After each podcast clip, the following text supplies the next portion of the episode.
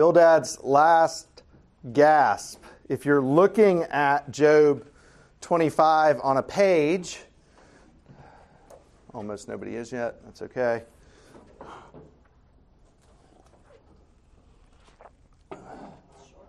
What's the first thing you notice about it? it's really, really short. So, this is the third cycle of speeches, and we heard Eliphaz last time. Bildad's, you can see, is this short, and Zophar is not even going to have anything to say. He won't even have a speech. And this is the end of the rounds of speeches. This is the last we will hear from any of Job's comforters, and what a delightful job they did. I mean, what, what an honor to have been in the presence of such wisdom, lo, these many weeks.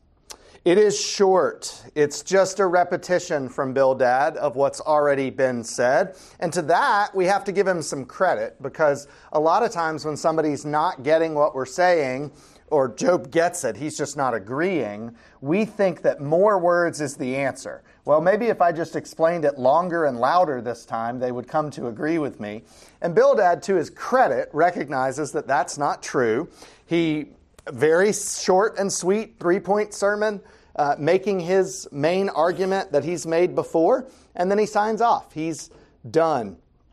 Uh, Christopher Ash has a, a great way of describing the ends of the friend's speeches here. He says, They stutter into silence beaten by Job's perseverance, integrity, and faith.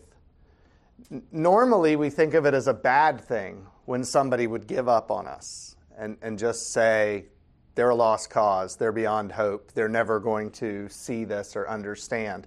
And if what the person is telling us is, is true and right, then that would be tragic because we would pray that we would get understanding.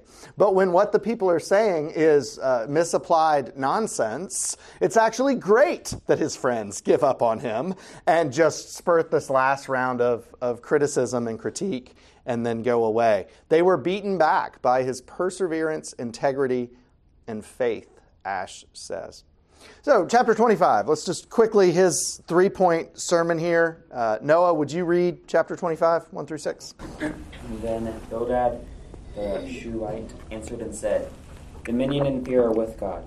He makes peace in his high heaven. Is there any number to his armies? Upon whom does his light not arise? How then can man be in the right before God? How can he who is born of woman be pure? Behold, even the moon is not bright, and the stars are not pure in his eyes. How much less man who is a maggot, and the son of a man who is a worm? So Bildad makes kind of the, the typical argument sandwich here, right? Uh, you can toss away verse 1 because that just tells us who's speaking. So verses 2 and 3, that's what a 3 looks like, y'all. Verses 2 and 3, he praises God for his sovereignty. That's going to be an important aspect of Bildad's argument. It has been throughout. And so he praises God for his sovereignty. Verse 4 is going to be his thesis. His thesis is once again in defense of the system. Verse 4 is humans cannot be justified before God. That's his, his primary argument. And then 5 and 6 are um, praise of God's purity. So his argument is sort of sandwiched. The bread is who God is. Therefore, his thesis in the middle humans cannot be justified before God. And this really points to the, the bankruptcy of the system. The fact that they just have to keep going back to this, the fact that they have never once interacted with Job's request that what he needs is a mediator, that what Job needs is to stand, that Job will be vindicated not by his behavior, but by his faith and trust in God. And his friends haven't interacted with that at all. They just keep going back to no, no, no. God is completely sovereign and in control. God is completely pure and holy. Therefore, you cannot possibly stand before God. And that's right as far as it goes. The problem is it doesn't go nearly far enough. It doesn't go as far as Scripture goes. It doesn't go as far as Job goes. And they're not engaging with that. Bildad talks about the fear of God, this reverence that we should have for his sovereignty. And that is, that is true And that is critical because when we get to God sort of putting Job in his place speeches at the end, what is God going to lean on in those speeches? What, what is God going to say to Job? Where were you when I? And it's not just this is a this is a both and, and I'll talk about it more when we get there. But I was thinking about this this morning, how much of this ties back to Genesis one one. I think if I were inclined to to uh, write a new teaching right now, I think I could teach for an entire semester on Genesis 1 1. In the beginning, God. And you could just stop right there. And, and what God is saying when He says, Where were you when I? is not just, I made those things and you don't understand how I made them because you can't do it. That is part of what God is saying to Job. But, but what's implicit in that is the, when it's the, Where were you? Where were you in the beginning, Job? Because I was already there. Why? Because I am the creator and you are the creature. I am eternal and you are finite. It's not just what I've done that God is going to lean on in that discussion, it's who He is. Where were you when I was already there? Oh, you hadn't been created yet. Not just you don't understand how to create and do these other things that I did. You weren't even there because I had to make you first. And would the thing that has been made say back to the one who made it, I don't like this. That, that's where this argument is going to go. So, sovereignty is going to be really important in this. And Bildad is right to, to call out reverence for that sovereignty. He describes dominion and fear. He makes peace in the high heaven, any number to his armies. All of it is under his control. His rule is all encompassing. There is not one maverick molecule. I mean, th- think about that for a minute. There, there's not one thing at the atomic level that moves apart from God's will of decree. Water, when it boils and the atoms are bumping up against each other, can only do so because of the decree of God. And so, in a world where that is true, it is difficult to imagine that a creature could stand before God and be justified, especially given the second argument that God is holy and that we are not. And so the wiser thing to do, Bildad says, is to bow in reverence rather than to seek to be justified before him. He thinks that Job is nuts. He thinks that Job is out of line, that he's sinful to desire to stand before God seeking justice. And this is, like every other one of the friend's speeches, true insofar as it goes, and unhelpful because it doesn't go far enough, and therefore it doesn't apply to Job. Total depravity, this last section, God's purity compared with what does he call us? A maggot? And the Son of Man who is a worm? That's, that's a reasonable comparison. Neil, when he was here, uh, described uh, God trying to teach us his ways like you trying to teach your dog algebra. Where, where would you even start? so, maggot, worm, okay, we get that, especially when you bring sin into it uh, compared to God's uh, holiness. This is certainly true. We, we are not pure. But there are two ways. So, what, what is total depravity? Just let's have a quick doctrine check for a minute. What is total depravity?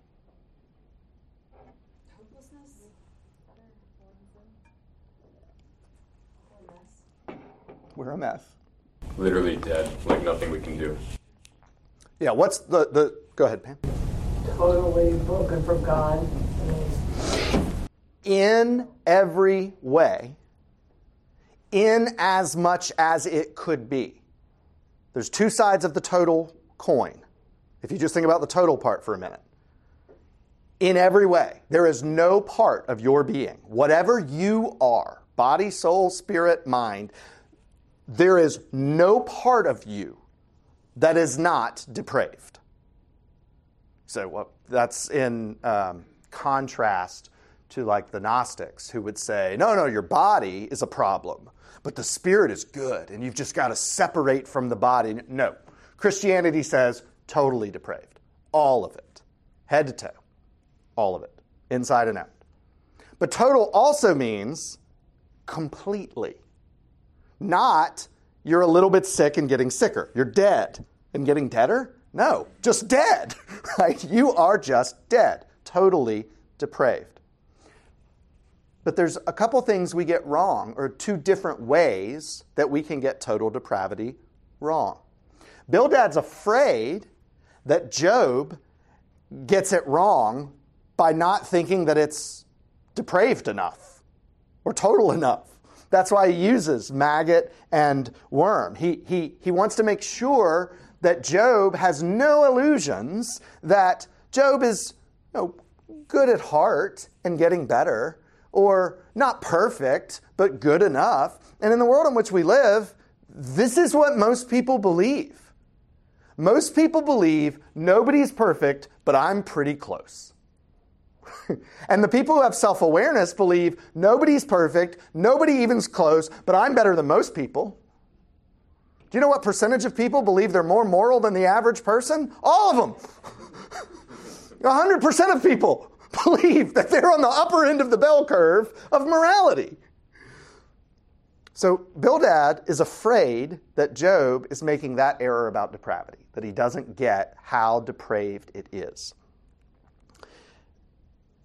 What Bildad then gets wrong is the other side of depravity, and this happens in religious circles. This happens not with these terms, but it happens in effect in hyper reformed kind of churches, in hyper legalistic Baptist kind of households, and in um, Roman Catholic, sincere, thoughtful kind of households. Because if what Roman Catholic doctrine teaches is true, you should be a really unhappy person most of the time. Right? And if what legalistic parents teach their children is true, those children should feel a crushing weight and a heavy load on their shoulders most of the time. And if hyper reformed people are right, none of it matters and there's nothing you can do about it anyway. But if you decide to eat, drink, and be merry for tomorrow we die, you'll feel guilty about it. It's, just, it's all bad. So the other side of this that's an error, the other way we approach total depravity and error is the way that Bildad approaches it, which is to uh, not believe that there is redemption available for the depraved. And Job has hinted at this a couple times because Job doesn't fully understand how it will happen. But what Job recognizes that Bildad doesn't Bildad says, okay, God's sovereign and God is holy, therefore man cannot be justified in front of him. And Job would say, well, let me tweak that a little bit. God is sovereign and God is holy, therefore no man can justify himself before God.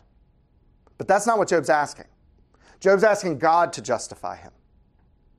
And that's why he hints at this need for a, a redeemer, a kind of kinsman redeemer. Uh, that's who I will stand with in the last day and be justified because my faith is in God. The, the, there's no logical reason to believe, given God's sovereignty and purity, that anyone could stand before him and be justified. The only logical reason that any of us could believe that is that God said he will do it. And in Job's case, that it is utterly consistent with the nature of God. As they describe who God is in all of these ways, Job says that God will justify those who trust him. And then, sort of unpacking this throughout the patriarchs, the Old Testament, the prophets, and obviously through Christ in the New Testament, that yep, that is exactly true. That is what God said back in Genesis 3:15. That is what uh, that is what God said with the covenant with Abraham. It's what He said at Sinai. Sinai, Sinai is a law covenant. Sinai is where God gave people. How does the law begin? Does the law begin, if you will keep these 10 things, then I will free you from bondage and slavery in Egypt? How does the law begin? I, I already took you out. I already made you free. This is what it looks like to walk with me in faith. Hmm. So this is the other way we can approach total depravity and get it wrong. In uh, I think it's Derek Thomas's commentary, but it might be Ash's. One of them, I think it's Derek Thomas. One of them references Lord of the Flies. Y'all remember that book? Anybody read that book? we were talking about classic literature Friday night. Because what you know, when it's ladies' night out and y'all are engaged in whatever frivolity you're involved in, we were discussing the great literature, the classics. I was almost discussing. Very close on the number. discussing the movie version. Almost remembering authors and things like that. So the um, Golding, who wrote Lord of the Flies, his analysis of human nature of total depravity is right. that is exactly what will happen. And any of us who could imagine putting our children abandoned on an island to fend for themselves for perpetuity knows exactly how that's going to end up, right? We don't need to be taught to be evil. What Golding gets absolutely wrong is the same thing Bildad gets wrong. Bildad has absolutely no category for redemption, and therefore Bildad's view of God, Bildad's religion, offers no hope. If, uh, let me read from Derek Thomas for a minute. Bildad's argument is that we are maggots and we're worms, right? We're no different than the maggots and the worms. He says, But man is not just an animal. Man was made in the image of God and his depravity is the result of having fallen from this high position. But if man was created in God's image, it is possible that by some divine power, this image may be restored. And that's why the, the message of total depravity is a really important lesson from Scripture. It's the lesson that changed my life, where I went from being a churched kid to finally understanding the gospel for myself was Genesis 3. What does it mean to be fallen? Oh, it means total, it means dead, it, it means without hope, except. And that is really, really critical because some people, I grew up in the Pentecostal charismatic, like you have to pretend everything's upbeat kind of church movement. Some people grew up under harsh legalism, under harsh uh, Catholicism or, or uh, things that are more aware of total depravity. But the Bible never pre- presents total depravity in a vacuum. I just said total depravity comes from Genesis 3. But where did I say a few minutes ago the first gospel promise comes from? Genesis 3. It never separates the two. You do not talk about depravity in biblical terms without talking about redemption and the opportunity for redemption. That is really, really critical. So, Job will have an answer to this because Bildad says, because God is these two things, he cannot have anything to do with man.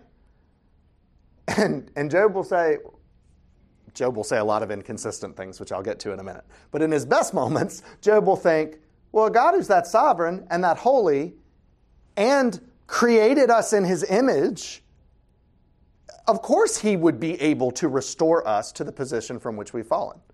I can't do that, but God could do that. And so he'll have an answer that Bildad doesn't have. And so that is the end of the story for Bildad and for all of the comforters. Any questions about that.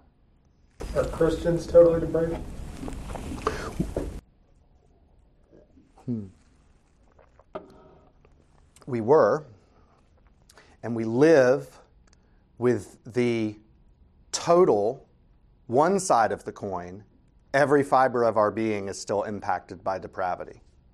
We do not live with the other side of the coin, that we are completely and utterly dead, impacted by depravity. So I said two types of totality. One of them remains.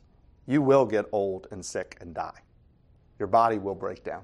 That's the curse. You will reason wrongly. I can give you all the right facts, and in some circumstances, you will draw all the wrong conclusions. That's the fall. You will doubt the one thing that should never be doubted. the love of God for you in Christ. That's the fall. So every aspect of your being is still impacted by your original depravity. But the Spirit of Christ puts to death, mortifies, reduces until eventually it is nothing, the other type of total. Does that make sense?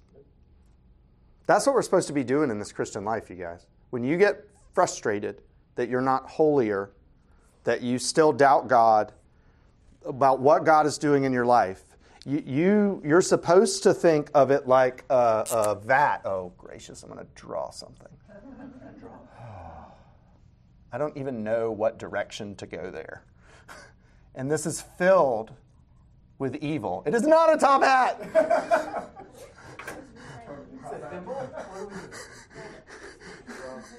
I don't like this game. Sounds like I hate you all. The plug is on the wrong side. Andrew, drop one. I was going to say, It's I'm, a bad- I'm happy about this. We need someone else to ridicule. All right. God comes and takes your vat of evil. This is a vat of evil.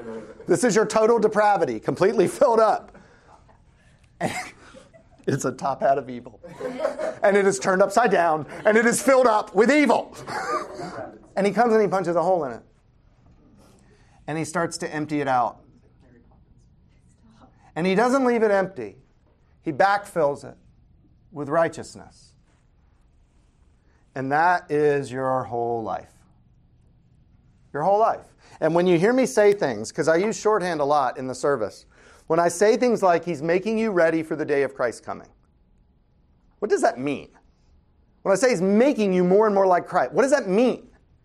It means this it means the total fullness of your depravity. Little by little, at his pace, not yours, he is draining from the top hat of evil and he is backfilling it with Christ's righteousness. Because on the day of judgment, he has already declared you righteous. How could he do that? Because on the day of righteousness, you will be completely filled with all the fullness of Christ. Not just God commits some, as one scholar calls it, legal fiction, where God just plays pretend and calls you righteous even though you're not. No, that's not what Christianity says at all. That's not justification. Justification is this top hat of evil drained over the course of your life at God's speed with all the evil you brought to the table, backfilled with the righteousness of Christ, so that in the moment, in time and space of your judgment, what God declared to be true in eternity is in fact proved to be true that you are completely righteous. It's your righteousness, it's in your top hat. It's Christ's works, not yours. So it's at God's pace, but aren't we still responsible for getting rid of our own sin? you gotta you gotta you gotta act in accord with the righteousness and stop acting in accord with the evil that remains in a, in a given moment what belongs to you is the choice what i'm going to do in this moment will i do that on account of the remaining evil within me or will i instead act within the righteousness of christ that's why in the the uh, dead language, Latin, the the they describe you before the fall as not able not to sin. Why? Because the only thing in that bucket from which you act is evil. That's all that's there. Crypto finance guy can give money to charity, but you know what that is? Evil. There may be common grace good that God brings out of it. Hey, at least charity got some money that got stolen from everybody else. But what he did, evil. Why? It's all he's got. All he can act out of is evil. He is not able not to sin. And there will be a day when all of this is gone and we stand righteous before Christ and we inherit in the new heavens and the new earth. And what will be our condition then? Not able to sin. Why? Because we're going to be puppets and we don't do anything freely? No, because everything we do freely is done out of a bucket that only has righteousness from Christ in it. Every fiber of our being, every want we have, every ability we will have will spring forth, that's the wellspring concept, from this righteousness of Christ that's filled us up. But now, from the moment you put your trust in Christ and He regenerates you until the moment you die, you're able to sin. I trust none of us disagree with that, right? And you're able not to sin. How? Which will drive you? Every single situation, when you make a choice about what you're going to say and what you're going to do, which of these will be the source of that action? If it is the righteousness of Christ, it will please God.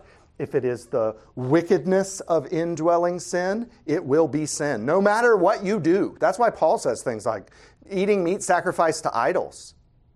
If you do it out of this, good stuff. Medium rare, please. If you do it out of this, oh, that's sin for you. Violating your conscience against God, oh, that's bad. You don't want to be there. This is why Daphne and I were talking about this uh, some point this weekend, probably yesterday. Sometimes in church services, we can get confused or we can feel beat up because the emphasis on total depravity is directed improperly at the believer. Example uh, call to worship.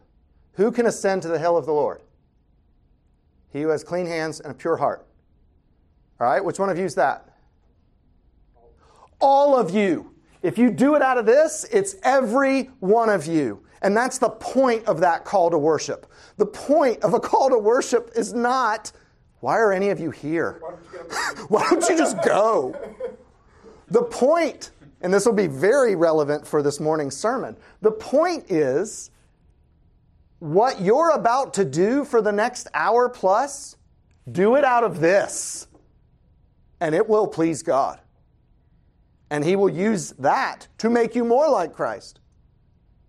But, as we'll see from Isaiah here in just a minute, if you do that worship out of this, He may kill you. He may kill your body, or as he says to Isaiah, he says to the Corinthians, or as he says to Isaiah, he may blind you so that you can never see him again. That's what he did to some in Judah. Going through the motions, not honoring God as God. No. If you're afraid of that, you're not in danger of that. okay? If you're afraid that your half hearted Sunday worship, quarter hearted, eighth hearted, on a given Sunday is going to bring the judgment of God upon you, you're going to be okay. if you're not afraid of that, let's talk. So, would this be accurate to say that the tools that God has given us there, living in community, sacraments, etc., are, are ways to poke holes in there mm-hmm. to make more capacity for God to fill it with His grace? So, it's not works. I'm not saying it's works, it's just you're giving more opportunity. Yeah, I think I, um, I, I hear what you're saying. I wouldn't I'm not quibbling with the words, I'm exploring the breadth of it. I think the way I would say it is not that it increases the capacity, it, it motivates, enables, facilitates us to draw from this righteousness rather than that sin. The people around us may be a tool through which God prompts us to act out of righteousness rather than sin. Everything in the bucket that is righteous belongs to Him. And I, hear what you're saying, that if the bucket's bigger, He can put more in. But I, I think of it more as what does God have to do to get me to draw from the righteousness in the bucket rather than the sin. And he uses all of those other things. He uses worship, he uses the means of grace, he uses other believers in our lives, he uses random uh, interferences in our circumstances where you just say, you know, where God gives you something that, humanly speaking, is trivial. and you know it came from Him. The moment where you say, God, I, I got nothing left. And the person in the closest parking space to the mall pulls out. uh, and there's plenty of times God doesn't do that, and He's teaching us something there too. But I, I think God. But the people that say to us, I don't need church. I, it's me and God. I can do that without church. And I'm Yeah. thinking you're missing all the tools that help you get there. Why would you want to make it harder Right. for yourself? I could probably figure out how to operate a sailboat. But why would I not read instructions, take a class, watch a YouTube video, find an instructor, right? Why would you put yourself in a position where you make it as hard as possible? Um, that's the argument I would make to someone who makes that. The argument I would not make in that moment, which is also true, is yeah, that's not what God says. Bad news for you. God flat out says the opposite, and you're actually doing grave danger to your soul. But to try and be winsome and inviting, I would ask them, why would you want to do that? Because if somebody says that, they're either coming from a place of unbelief, in which case you're dealing with an unbeliever, so lower your expectations, or they're coming from a place of deep hurt with the church, in which case they're coming from a place of pain. So be gracious with a person who's in pain. Or coming from a place of not wanting to be accountable. That's, that ultimately ends up in the unbeliever part to me. Yeah. Um, when we don't want to be accountable to humans, all of us feel that way in general. But press on that instinct. And when we won't be accountable to humans, it's because we won't be accountable to God. I've, I've never met anyone who stays long term in the I don't need the church who doesn't end up becoming outwardly irrepl- irre- completely, demonstrably arrogant. Irreparably arrogant. I don't think that's the word I was looking for, but I don't know what word I was looking for, which is why I paused. It, it will be it is it is me and thee and they're not so sure about thee. And then it's them by themselves. And they say it's them and their principles which we, is a joke we make a lot. But it really just ends up being them. Because their principle is what they want.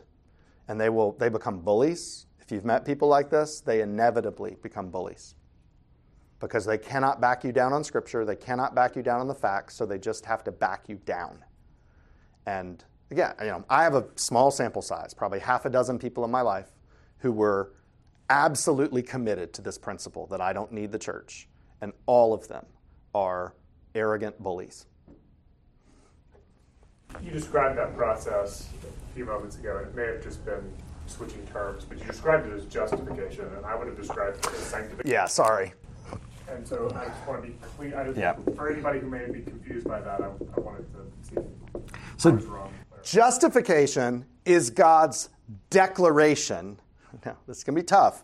You got to pull God out of your humanoid time space continuum for a moment, okay? God is eternal. So, justification is God's declaration that you, on the day of judgment before Christ, will have a bucket that is completely full of the righteousness of Christ. So, in our human minds, now if we go sort of back into the space time continuum, we would imprecisely say that justification is God declaring what he will do. He will do this process whereby he drains out your sinfulness and fills you with the righteousness of Christ, and he will do it over the course of a human life. Justification is not only true on that time scale, though, justification is eternally true because God is eternal and made the declaration from all eternity. So there's some imprecision there in the way we talk about it, but there's a much closer relationship between justification and sanctification uh, than some Reformed articulations suggest. Some of the ways you hear the gospel described really divorce these two things. And what they're trying to protect you from is works righteousness. They're trying to protect you from the idea that if you do good enough, God will save you. And that's anathema. That's evil. That is not the gospel. But where they go too far is by suggesting that because justification is a one time declaration by God, you can completely abstract it out from sanctification. And the Bible says, no, justification, sanctification, glorification are from God's eternal perspective one event. They're equally certain by the same declaration. This is what God says is. This is how He will do it. And this is what He will do. Now, again, you got to be super careful because when you emphasize that side, like I just did, there's going to be a whole lot of people that come along and say, well, then you're saying that it's. No, I'm really not. I'm really not. And if you, if you make me abandon one of these, justification's the one I'm hanging my hat on, right? God's declaration is what does it all. Isn't that how it's, I mean, when we talk about pulling ourselves out of time and history and what God decreed, like that, that's a, we live in, in history and how we experience those truths. Like, we're not going to experience, we, we haven't experienced. Like, glorification may be true about us at a future date because of the because we are justified because that is a but we're not experiencing that now and so if on a moment you're saved right we experience like you can say at that moment you were justified and then what we experience after that is sanctification are you saying we are experiencing justification sanctification glorification all throughout the process because it is true in eternity past I would say justification is the certain proof. Sanctification is the process that delivers us to glory. And that glorification is the light we see in our lives out ahead of us toward which we're striving. So it's hard for me to say, do we experience glorification? It depends on what you mean. Like, I'm not actually glorified now, but seeing the glory of Christ is the race set before me.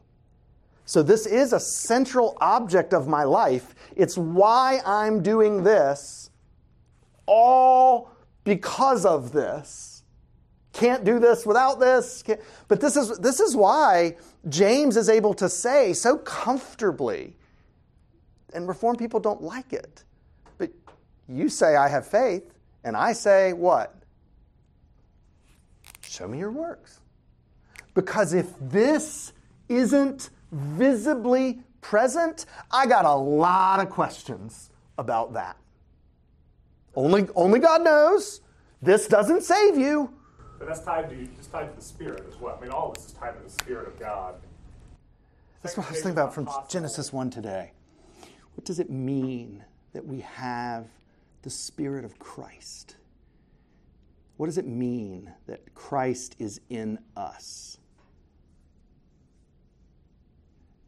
Yeah, it's a lesson for another day. Isn't it? Isn't it like justification is you? He's saying you have union with God again. You were separated by sin. You now have union with God through Christ. And then sanctification is you keep going back into the sinful level and you keep confessing and getting forgiveness. And there's that cycle of being reunified, reunified, reunified, and then glorification is just the ultimate. I think, I think the challenge with that language is that it suggests that when I fail in my sanctification, I've somehow broken the original justification. That's why I, I try hard to speak of justification outside of time, because it is God's eternal declaration of what is true about you in His looking across all time reality. And in our living in time reality, because we know He said that about us, we have the capacity. We're now in the able to sin or not to sin bucket. We go through this process, all the tools, things He gives us, means of grace, whereby we do choose righteousness more and evil less over time. But it's not. It's not uh, the day you arrive where 99.9% of the things you do are righteous. That's when God says you're ready for Christ and He takes you there and He makes up the 0.1%. You get into a lot of heresies when you're dealing with this stuff.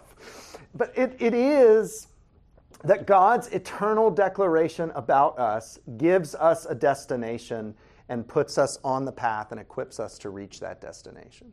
It cannot fail. And the reason it cannot fail is because of this God's not going to be wrong in what he declared in eternity. And, and this is how you get to where you're going. Jake, you have a. Am I wrong in thinking? Probably. Big comparison. Because I, uh, I would say that we do experience, as we are experiencing more and more sanctification, we are also experiencing a smaller taste, glorification. In the in, like when it talks about the inbreaking of the world that is. That that's what I was trying to put my hand on. When somebody says, uh, one of my college professors, when I was trying to figure out uh, where to go to seminary, and he was suggesting that I try to go to RTS so that I could work with Doug Kelly, and he's explaining Doug Kelly to me, and then I realize in this conversation that like he's not he's not really talking to me anymore. He's looking past. He's he's in another place in his mind, and he says, when Doug preaches, I see Christ. He doesn't mean Doug is Christ. He doesn't mean, right? But, but, but he's explaining that breaking in that is far too rare for us. Preaching and worship is the most natural place for it to happen, but it can certainly happen in other areas of life where in an inexplicable way the heavenly realm breaks into your reality. And, and, and, for a moment and in part, it seems as though there is no divide between the two, that you are with God. That, frighteningly rare, is an experience of this. But, it's, but this is a finished state, so, right? So, So, so my, my, my, my quibble, I guess, with the with that is I see what you were saying, and that is the glory of Christ. like that's not like. oh, but that is our glory. It, it it's our glory, but we're. It, it, it seems odd to say the glory of Christ. Like, then yes, then glorification is true now because Christ is all glorious right now. Yeah, but no, but it's this bucket question. Um, when you, in our state of glorification, when we're not able to sin, our entire bucket of righteousness is full. There is no evil in it. We will go through eternal lives, everlasting lives in glory with full buckets of righteousness. Everything we do pleasing God and honoring God and being our greatest desire and our joy and our delight. And all the righteousness in that bucket was Christ's obedience, not ours. That's how the bucket got full in the first place. It's not like we need Christ's righteousness in our bucket to get saved and then when we get when we get to glory, he dumps that out and fills it with our own righteousness. Nope, not at all. We will have forever the righteousness of Christ as our motivating power. And so in this life, I think what Jake and I are saying is there can be moments where you are so completely, asterisk, probably a dangerous word, so completely engrossed in the glory of Christ, not in the abstract, but that is within you, that you're tasting something of the world to come. And yeah, that's like pretty mystical sounding. I'm not saying it happens all the time. I'm not saying I can fully explain it. Uh, I was going to ask about the yeah, yeah, yeah. I hadn't heard of it, Words. what did Madonna say? Words are awful and sentences are worse. Come on. Um, and, and it's, it's right for us to, to, to to wrestle with the language around these things because it's not they are they are weighty complex things. And if you go a step too far you plunge headlong into heresy.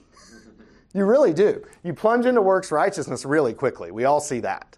It's the, it's the, the constant danger of a church like ours where we are very focused on therefore hey you guys christ has done this for you. 100% christ.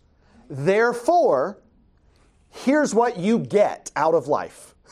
You get joy, you get peace, you can set the world's anxiety aside, you can encourage, you can be generous, you can do all of these things because of what Christ did. But the danger of a church that emphasizes that is that after a few weeks, after a few months, after a few years, you start to forget the first half of that sentence. Because Christ did this, and so we have to be really careful that we not let you, that we not let us forget the first half of that sentence. I think too many churches are session things. That's the reason we planted this church. Too many churches swing the pendulum too far the other way, which is the only thing they ever tell you is what Christ has done for you. And it seems strange that after a long time of hearing only that, your emotional response would be, so what? How in the world could I? Don't you? Re- I, I get it, but Christ gave us the so what the abundant life, life in Him. Not by our own strength, by His. Uh, but the so what matters a lot. When you say that people start to get so what, you mean in that they look at their circumstances and. If the only thing, if the only, no, I mean, if the only thing Christ offers us is salvation and eternity, why am I going to church every week? The Titus verse we memorized we will be zealous. He's creating people who are zealous for good works. Yep. And that disappears. This, us acting out of righteousness rather than sin, doesn't just have a profound effect on us, though it does, as it gives us a fuller experience of Christ. That has a transformative effect on the world. That's our church's primary means of evangelism. You guys go be zealous for good works, build relationships, love people, be generous. Be compassionate. Be better comforters than these bozos that we're studying. And then when people say, How in the world do you do that? Say, Come to church with me. That's our primary evangelistic model. Right? Any other questions? I thought we'd get through three chapters today. We got through eight verses. it's great.